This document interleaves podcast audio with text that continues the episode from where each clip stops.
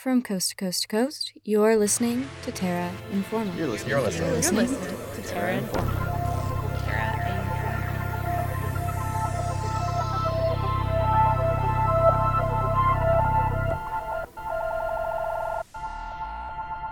Welcome back. I'm Charlotte Thomason, and I'll be your host for the next half hour of environmental content on Terra Informa. This week, we ask when trouble arises, who will speak for the trees?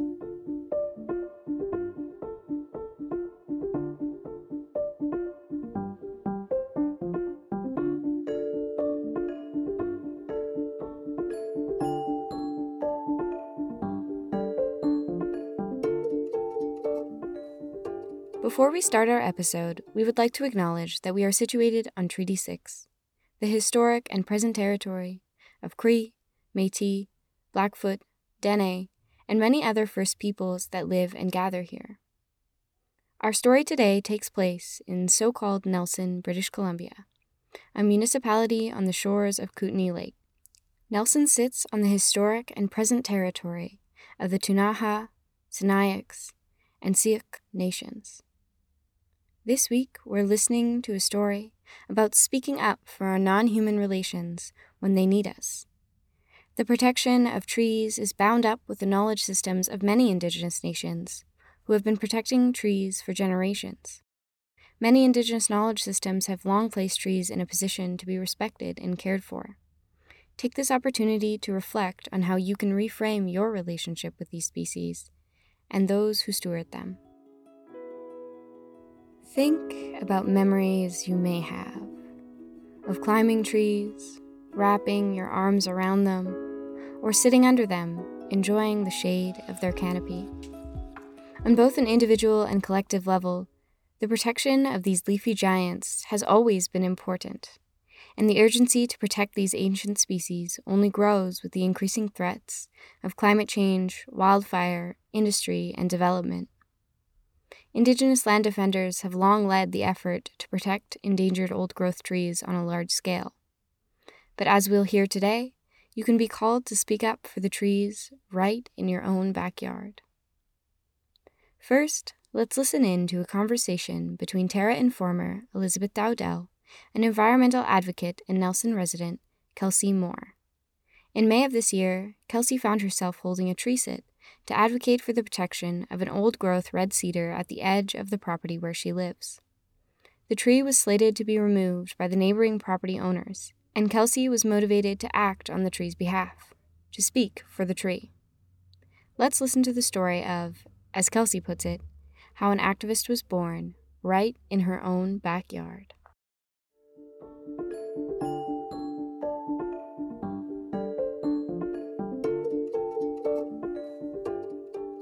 My name is Kelsey Moore, and I grew up in St. Albert, outside of Edmonton. I moved to Edmonton when I finished high school and lived there for 10 years. Um, I finished a couple of degrees at the University of Alberta there.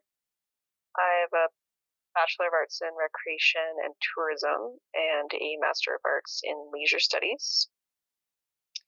I moved to Nelson, BC about three years ago because I wanted to be closer to nature and to orient my life around the leisure experiences I love most. So, hiking, camping, gardening. I love to snowboard and go on adventures in general. So, that's me.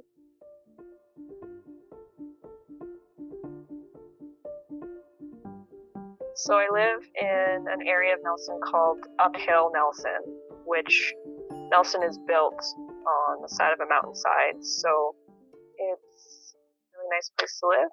And I live in a property that used to have a vacant lot behind it, so it was just treed.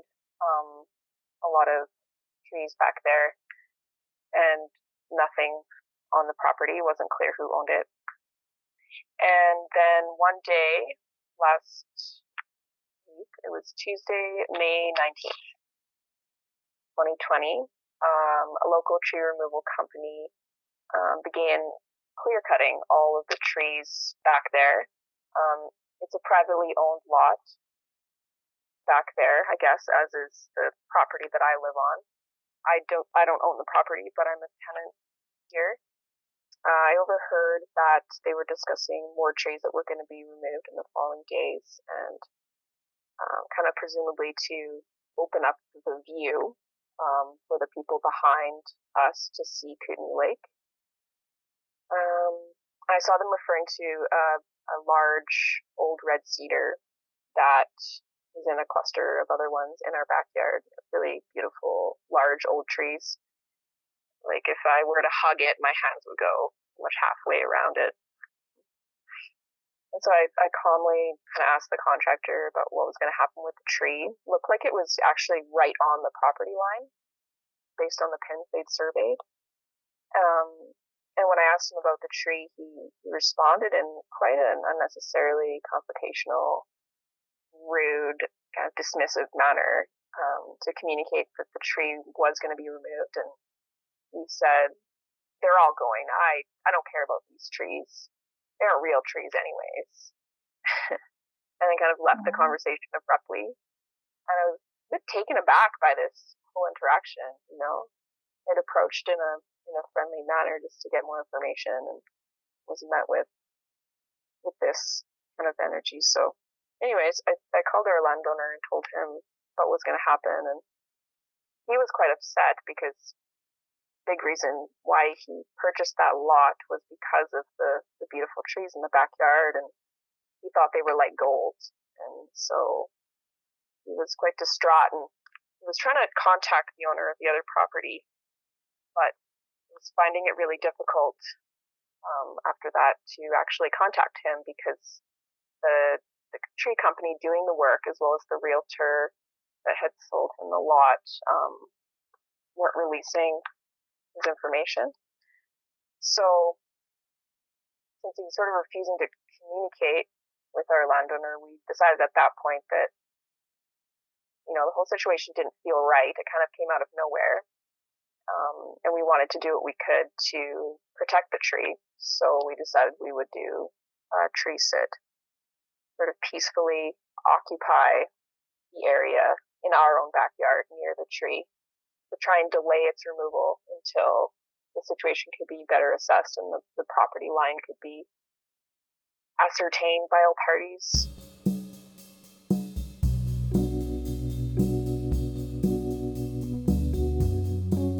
The sit in to protect this single red cedar is situated within a history of Indigenous land defense of old growth and endangered trees. The 1993 Clayoquot Sound protests, also known as the War in the Woods, were a turning point for tree protection in British Columbia. Nuu-chah-nulth Nation community members and allies came together in blockades to prevent logging of the old growth rainforest on Vancouver Island. Today, 14 Nuu-chah-nulth First Nations continue to steward the south, central, and northern regions of Vancouver Island's coastlines and forests. So, what is the state of these old growth forests today? A recent independent report conducted by scholars from the Bulkley Valley Research Center, Nelson based Veridian Ecological Consulting, and Simon Fraser University concluded that the vast majority of BC's old growth forest is made up of very small trees. The large old growth trees we envision are only found across 3% of the province, and even the trees at these sites have been largely decimated and will not recover from the effects of intensive logging. The tree sit in our story today was a pivotal moment of individual action that resonated for Kelsey on an emotional level. But she shares her feelings that it may have not been enough.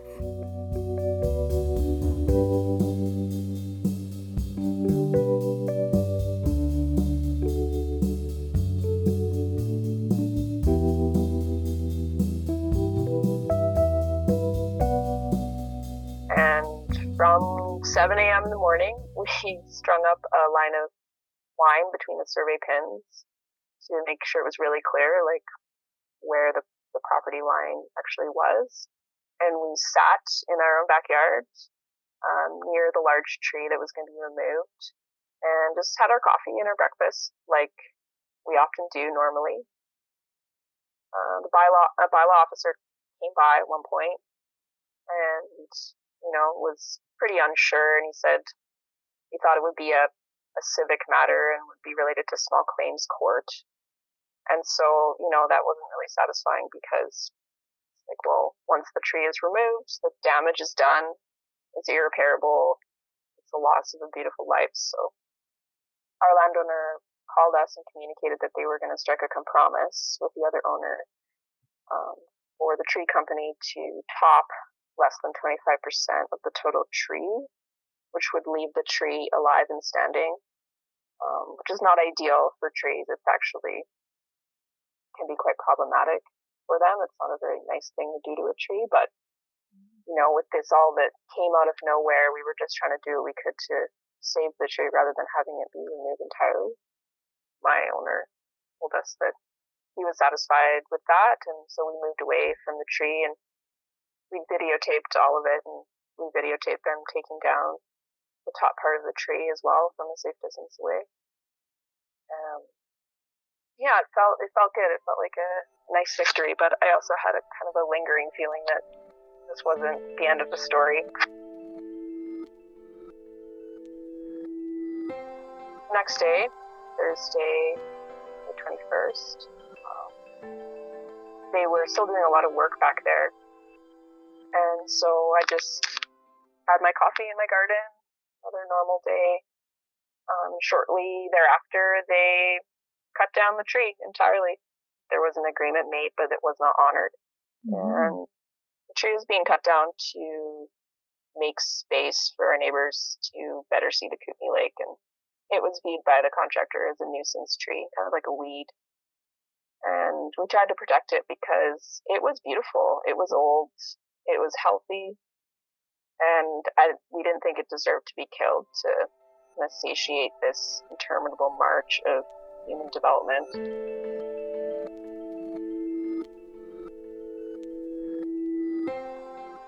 This kind of attitude is not endemic to the town of Nelson. A couple of months ago, right here in Edmonton, trees were cut down illegally in my own neighborhood of Parkview. The residents killed these tall, living beings for a better view of the city skyline. Over the past few years, this kind of behavior has unfortunately been common among the homeowners in this desirable neighborhood along the banks of the North Saskatchewan River.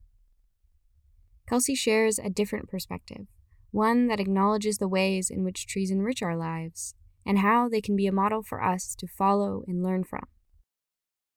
There was a couple things you said in your description there that really stood out to me. So, one was this idea of like measuring a tree in hugs that you could only wrap your arms halfway around it that yeah. really was beautiful. And this idea of a tree is a beautiful life.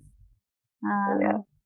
So I'm wondering if we can um, just maybe like expound on that a little bit and talk about uh, like why, what drove you to protect this tree and why, what sort of you really valued about this tree and, um, and nature in general a little bit.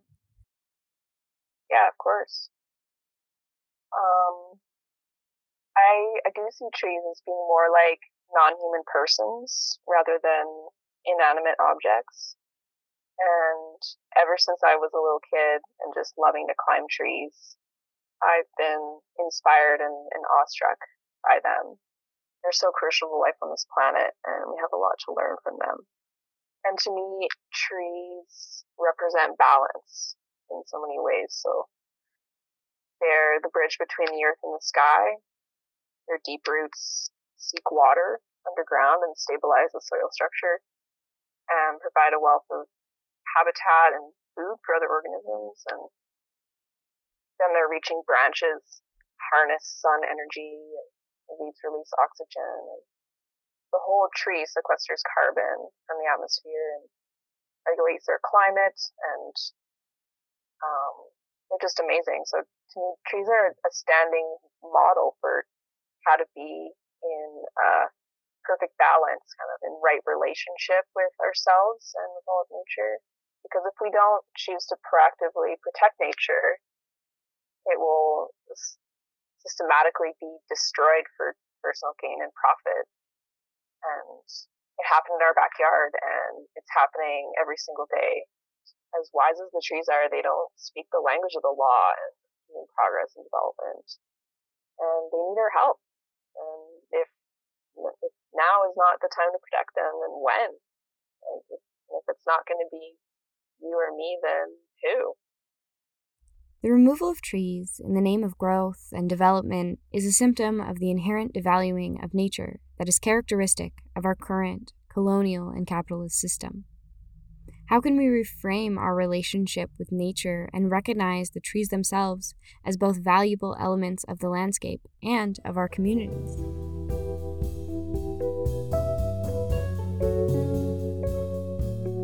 One thing I would like to ask then, maybe as sort of a, a wrap up or looking back on this experience, you talked about, you know, how has this changed your perspective on standing up for nature and protecting nature that it seems like it's given you some new drive. Is there any other ways this has changed how you might be um, active in protecting nature?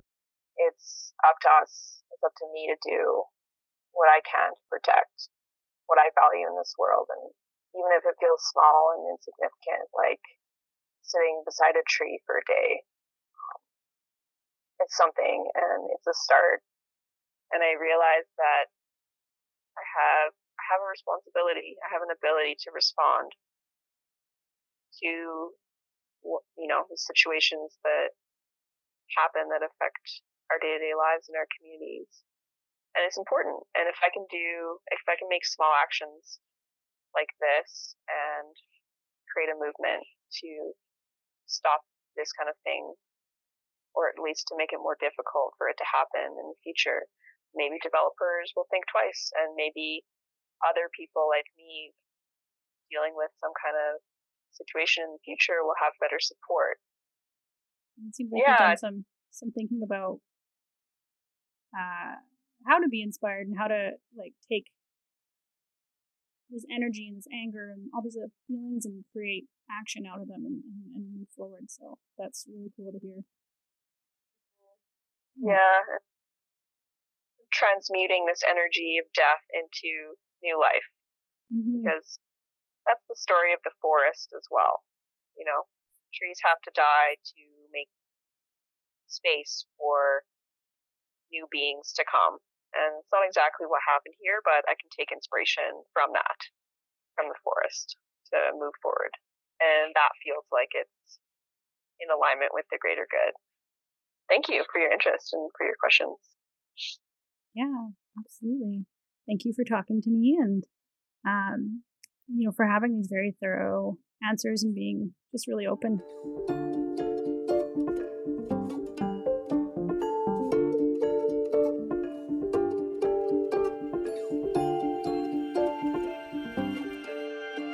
You're listening to Terra Informa.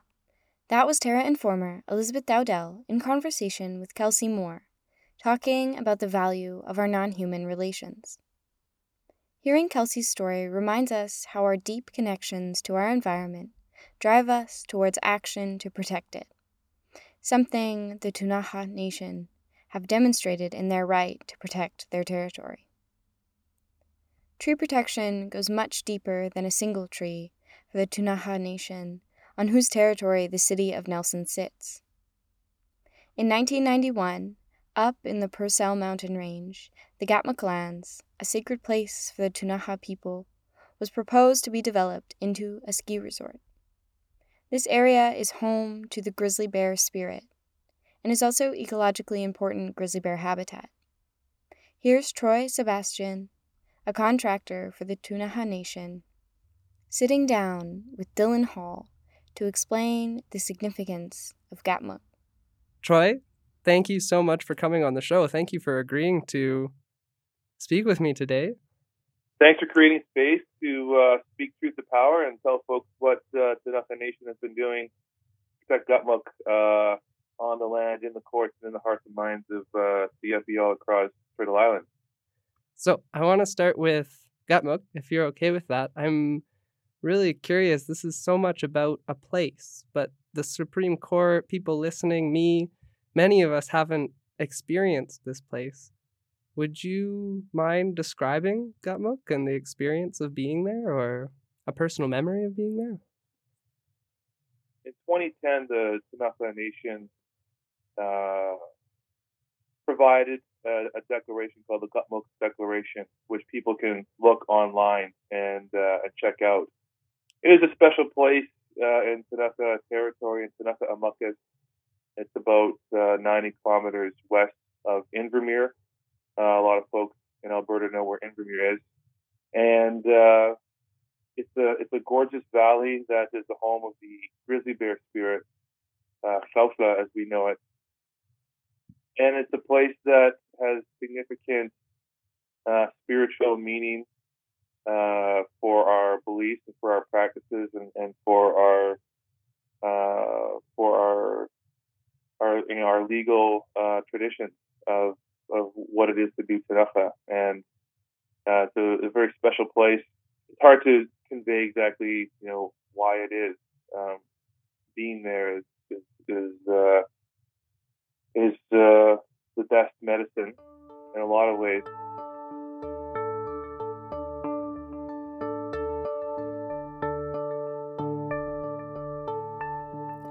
First proposed in 1991 by Glacier Resorts Limited, the Jumbo Glacier Resort was to be located on Qat'muk lands and would offer year round skiing and tourism. The Ktunaxa Nation opposed the project, and a decades long battle to protect the trees, lands, and waters began. The resort would make this area of their territory inaccessible, make ecologically sensitive grizzly bear habitat unrecognizable, and expand a tourism industry from which the Ktunaxa would receive few benefits. In 2005, the company received their Environmental Impact Assessment certificate required for construction, despite opposition from the Ktunaxa Nation and members of the local community. On November 15, 2010, a contingent of Ktunaxa citizens delivered the Qat'muk Declaration to the provincial legislature in Victoria. Declaration outlines the spiritual significance of Qat'muk and is an expression of Ktunaxa sovereignty and stewardship principles. The declaration also indicated the nation was not interested in negotiating design elements to minimize environmental impacts anymore, and was outright opposed to the construction. What the nation has determined is to use its, you know, at least 400 generations of knowledge and experience with this with this place. Tell people who don't know uh, about it to tell them how important it is and why it should not be subject to uh, a development. So that's what the, the nation has undertaken um, for the better part. Well, ever since this project's been uh, proposed, but definitely uh, since the Qat'muk Declaration's come out, we've been able to tell people specifically about the spiritual sacred nature of the area. In 2012, Glacier Resorts Limited was granted a Master Development Agreement, an MDA, by the Government of British Columbia. An MDA is a legal agreement containing all the terms and conditions under which the resort can be developed, including land tenures, insurance requirements, fees, and terms of renewal and default. In response, the Ktunaxa Nation filed a legal challenge in provincial court, claiming the project would infringe on their religious freedoms, considering the sacredness of the site as home of the grizzly bear spirit. The case moved through the BC courts, with courts ruling against the Ktunaxa Nation. Eventually, the case landed before the Supreme Court of Canada in 2017. The Supreme Court also ruled against the nation, claiming that the project did not violate religious freedoms, ending the nation's legal battle against the project. Here's Troy and Dylan talking about that case. We posed a a legal challenge that the Supreme Court had not really considered and had not heard before. Since the, the since the charter since the um, establishment of the Section 35 of the Constitution, Aboriginal Rights and Title um, section of the of the Constitution, most, if not all, most of the big cases involving Aboriginal peoples, as defined by the Constitution and, and Canada, have been fought on those grounds, right? Mm-hmm. And so our case was suing an, an, area of law that had not really been uh, deeply considered. Really, so that's that was like the significance of it, and the Supreme Court dropped the ball big time. I mean, the the uh, you know the Globe Mail at a, uh, ran the, the headline the next day was Supreme Court deals blow to Indigenous peoples, and that's exactly what they did. You know, our culture, our religion, uh, our spiritual practices, our connection to that place is not as important as the the uh, potentially you know interest of of, of economic development. Uh, because this ruling is an act of erasure. This the, the intent here is to is to you know erase Ktunaxa. However, despite the Supreme Court ruling in favor of the resort, the development was facing challenges on other fronts. The environmental approvals granted by the government require that work begin within five years, and the resort had not started substantial construction, even after the first approval was extended by a further five years. In 2015, the courts of British Columbia ruled against the resort, and the approval was considered expired. This left a window of opportunity for the Ktunaxa Nation and project opponents. With funding from the federal government and private environmental groups, the project opponents purchased the land and development rights in the area.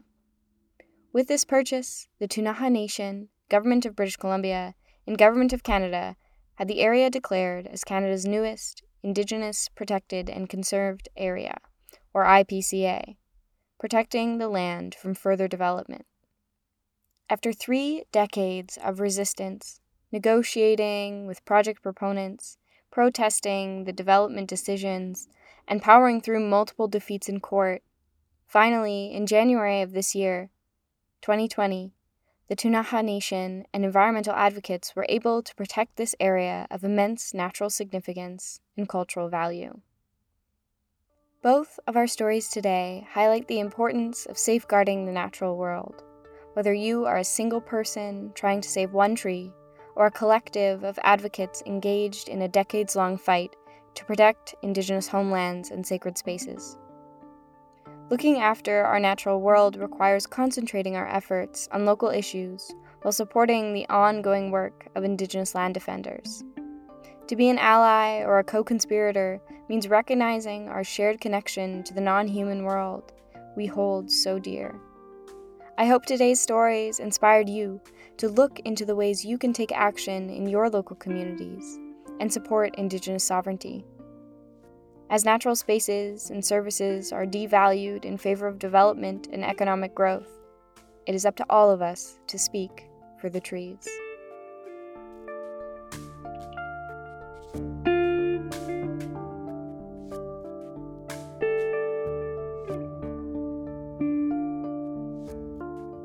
That's all the time we have for this week. I've been your host, Charlotte Thomason. Thanks for listening. Terra Informa is a production of CJSR 88.5 FM, and all of our content is created by a team of wonderful volunteers. Big shout out this week to Elizabeth Dowdell and Dylan Hall for the interviews, and Andrea Miller and Sonic Patel for researching and writing this episode. The episode was produced by me, Charlotte Thomason. You can reach us for comments or questions via our email, terra at cjsr.com, or message us on Facebook, Twitter, or Instagram at Terra Informa. For previous episodes, check out our website, terrainforma.ca. We'll catch you next week, right here on Terra Informa.